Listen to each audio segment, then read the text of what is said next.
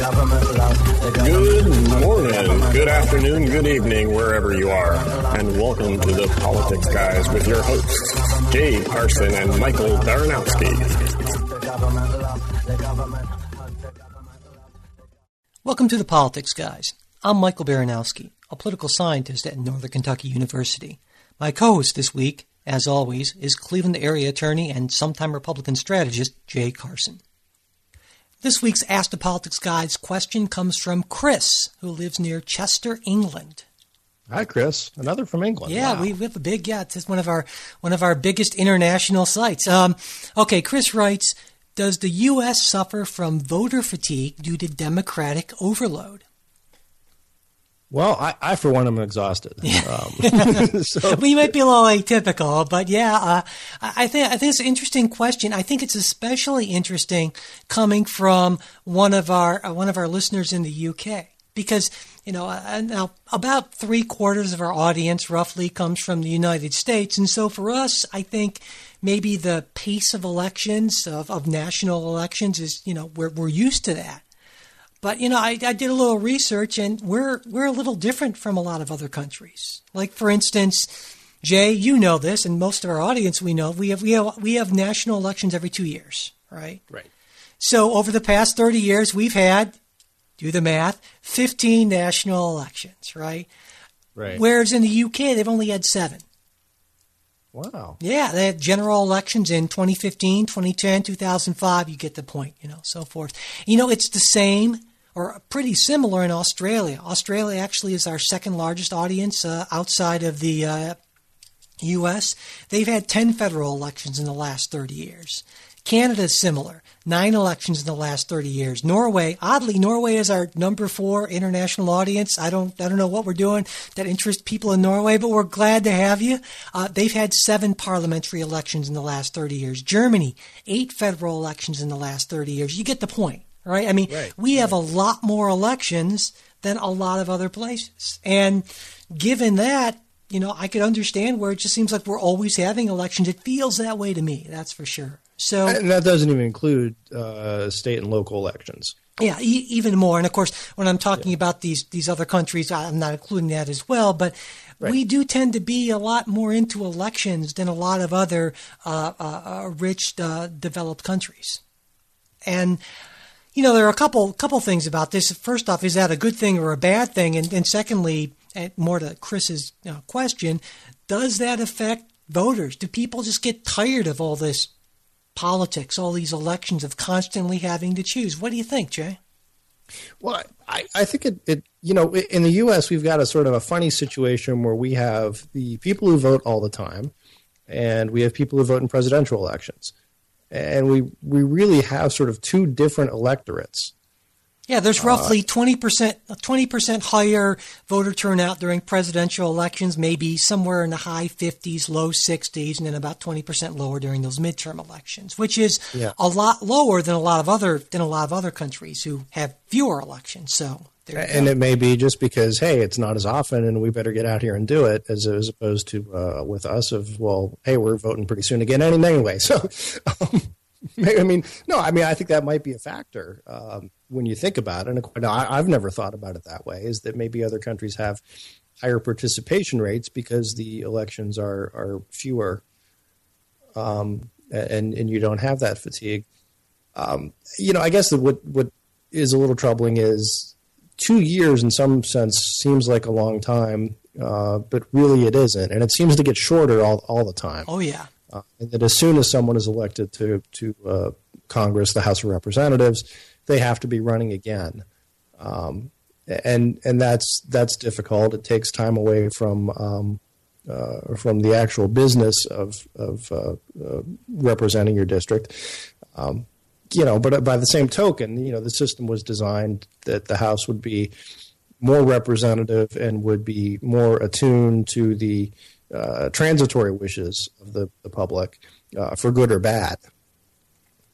Um, you know, I, I, think part part of the problem is well, I mean, in terms of the frequency of elections, certainly they can be too frequent. No one would suggest that we would want to have elections every six months or every year.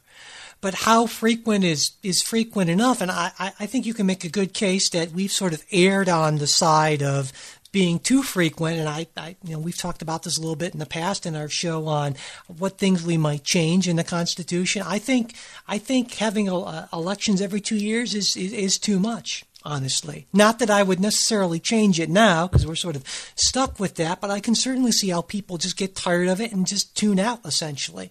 I think another point though is that because unlike most other big industrialized countries, we are not a parliamentary system. That means every other election is what we call a midterm election, which means that control of the executive branch is not up for grabs. And so those elections tend to be, to most voters' minds, lower stakes. Whereas in parliamentary systems, that's not the case. Control of the government can be, you know, a thing in, in every election. And so people are going to turn out more and be more interested, I would think. Yeah, yeah. That again, that's quite honestly, that's a point I've never really thought about. Um, you know, so often in our midterm elections, it it is although recently. When I say recently, I'd, I'd say probably the last twenty years, they, uh, they've been more nationalized.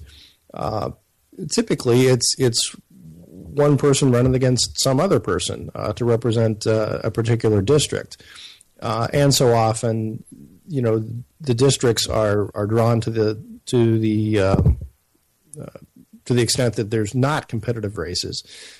So so that also can can lower turnout if it's not even competitive. Um, so is is there is there fatigue? I, it, again, I guess it's hard for me to say because this is sort of the only system I've ever known. Yeah. Well, I you know what I mean, and this is sort of the way it's always been, and I, I guess I never thought about it that way. I, I, think you can make a case that, if not uh, fatigue, a certain amount of uh, disgust, disenchantment, and I think the reason I would argue that more frequent elections might lead to something like that is the difference between what I guess I would call uh, election mode and governing mode. And what I mean by that is election mode is the mode that politicians, candidates go into when they're looking for your vote. Whereas governing mode is, of course, what they're doing between elections. And when you have more frequent elections, you tend to have politicians much more in election mode. And I think a critical difference here is that when you're in election mode, you do two things a lot more. Number one, you make big promises. Uh, number two, you cut down your opponent. And I think, uh, in terms of the big promises, people get sick of the big promises because they seem like, well, BS because yeah. that's what you do. You overpromise during elections, and then you blame the other side when you can't, uh, you know, when you can't accomplish those things you promised. And also, of course, the negative campaigning, which I think a lot of people get disgusted by. But the fact is, it actually, you know, it tends to work. It keys into some pre-existing sort of cognitive biases we have. But the more you're running for reelection, the more you're going to expose people to that. And I think the more people are just going to get sick of it. So to me, there's a certain logic to more elections causing people to just say, God, I'm just so tired of this. And I'm going to go and watch, you know, Dancing with the Stars or something like that. And, you know, and, and DVR, you know, past the, past the commercials and so forth. Uh, yeah, I think that's right about the governing mode versus the election mode. And, and when you're in permanent election mode, uh, you're always looking to to draw the the bright line distinction between you and the other party, uh, which which necessarily results in more government gridlock for good or bad.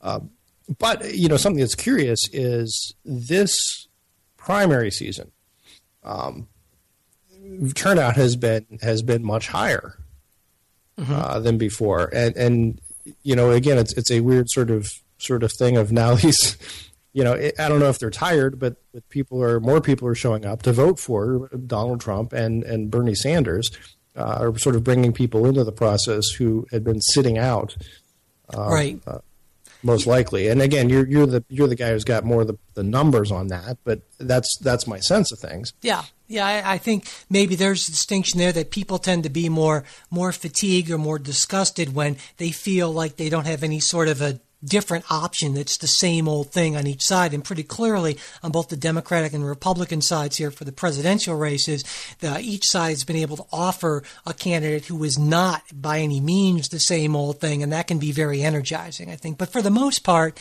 in most of these races, uh, you're not going to see that sort of thing. There's a, you know, Donald Trump and Bernie Sanders are, are unique individuals for various reasons. Whereas in most of your typical congressional races, even in most of your typical presidential races, you get people who fit into very, you know, standard right. sort of categories. And so it feels like same old, same old, because mostly it is, you know, and that gets, that gets boring, that gets tiring after a while to a lot of folks, you know?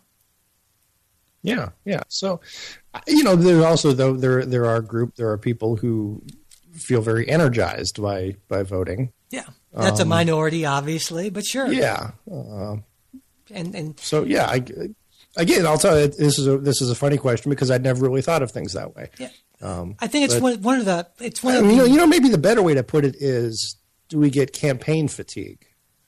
God, yeah. And, and I could yeah, definitely say good, yeah. yes, yes. We get we're yeah. Campaign fatigue is probably the better way to put it, as opposed to election fatigue. Well, and that's another you know that's another big difference between us and a lot of other countries that in many ways are like us is that our campaigns tend to go on for a lot longer than than theirs do, and so it's really easy to get burned out. I mean, you, there's only so much you can say there's only it's there's only so it's not like policy positions unless you're Donald Trump are going to shift radically from month to month and it becomes tiring and you look for you you look for stuff almost to to to make up if you're you know I think a lot of the media does that. I don't feel like we you know oh, we absolutely try, yeah. and so so I can totally I can totally understand that you know absolutely and and I think that's a big problem and I would love to see our campaigns be our presidential campaigns especially be shorter and more focused but I don't that's certainly not in the cards, you know. Yeah. But all right, I think that pretty much addresses Chris's question. Wouldn't you say? I think so. All right, all right. Well, thanks, thanks very much for your for your question, uh, Chris. And that is it for this episode of Ask the Politics Guys. Uh, if you have any questions for future episodes, or please, you know, send them in to us. Uh, you can send it to our, uh, our email at politicsguys at gmail.com or just message us at our Facebook page. It's facebook.com slash politicsguys page. And once again, if you're listening to us on iTunes or Stitcher, please, if you have a minute, it would really help us out if you would just rate the show and write a quick review. And finally, if you like the, if you like what we're doing, want us to be able to keep on doing it, a donation, even a buck or two, the price of a set of four ounce bottle of, sorry, a set, a single four ounce bottle of Elmer's washable no run school glue would really help. You'll find donation links on our site, politicsguys.com. Ask the Politics Guys, we'll be back next Wednesday. We hope you'll join us.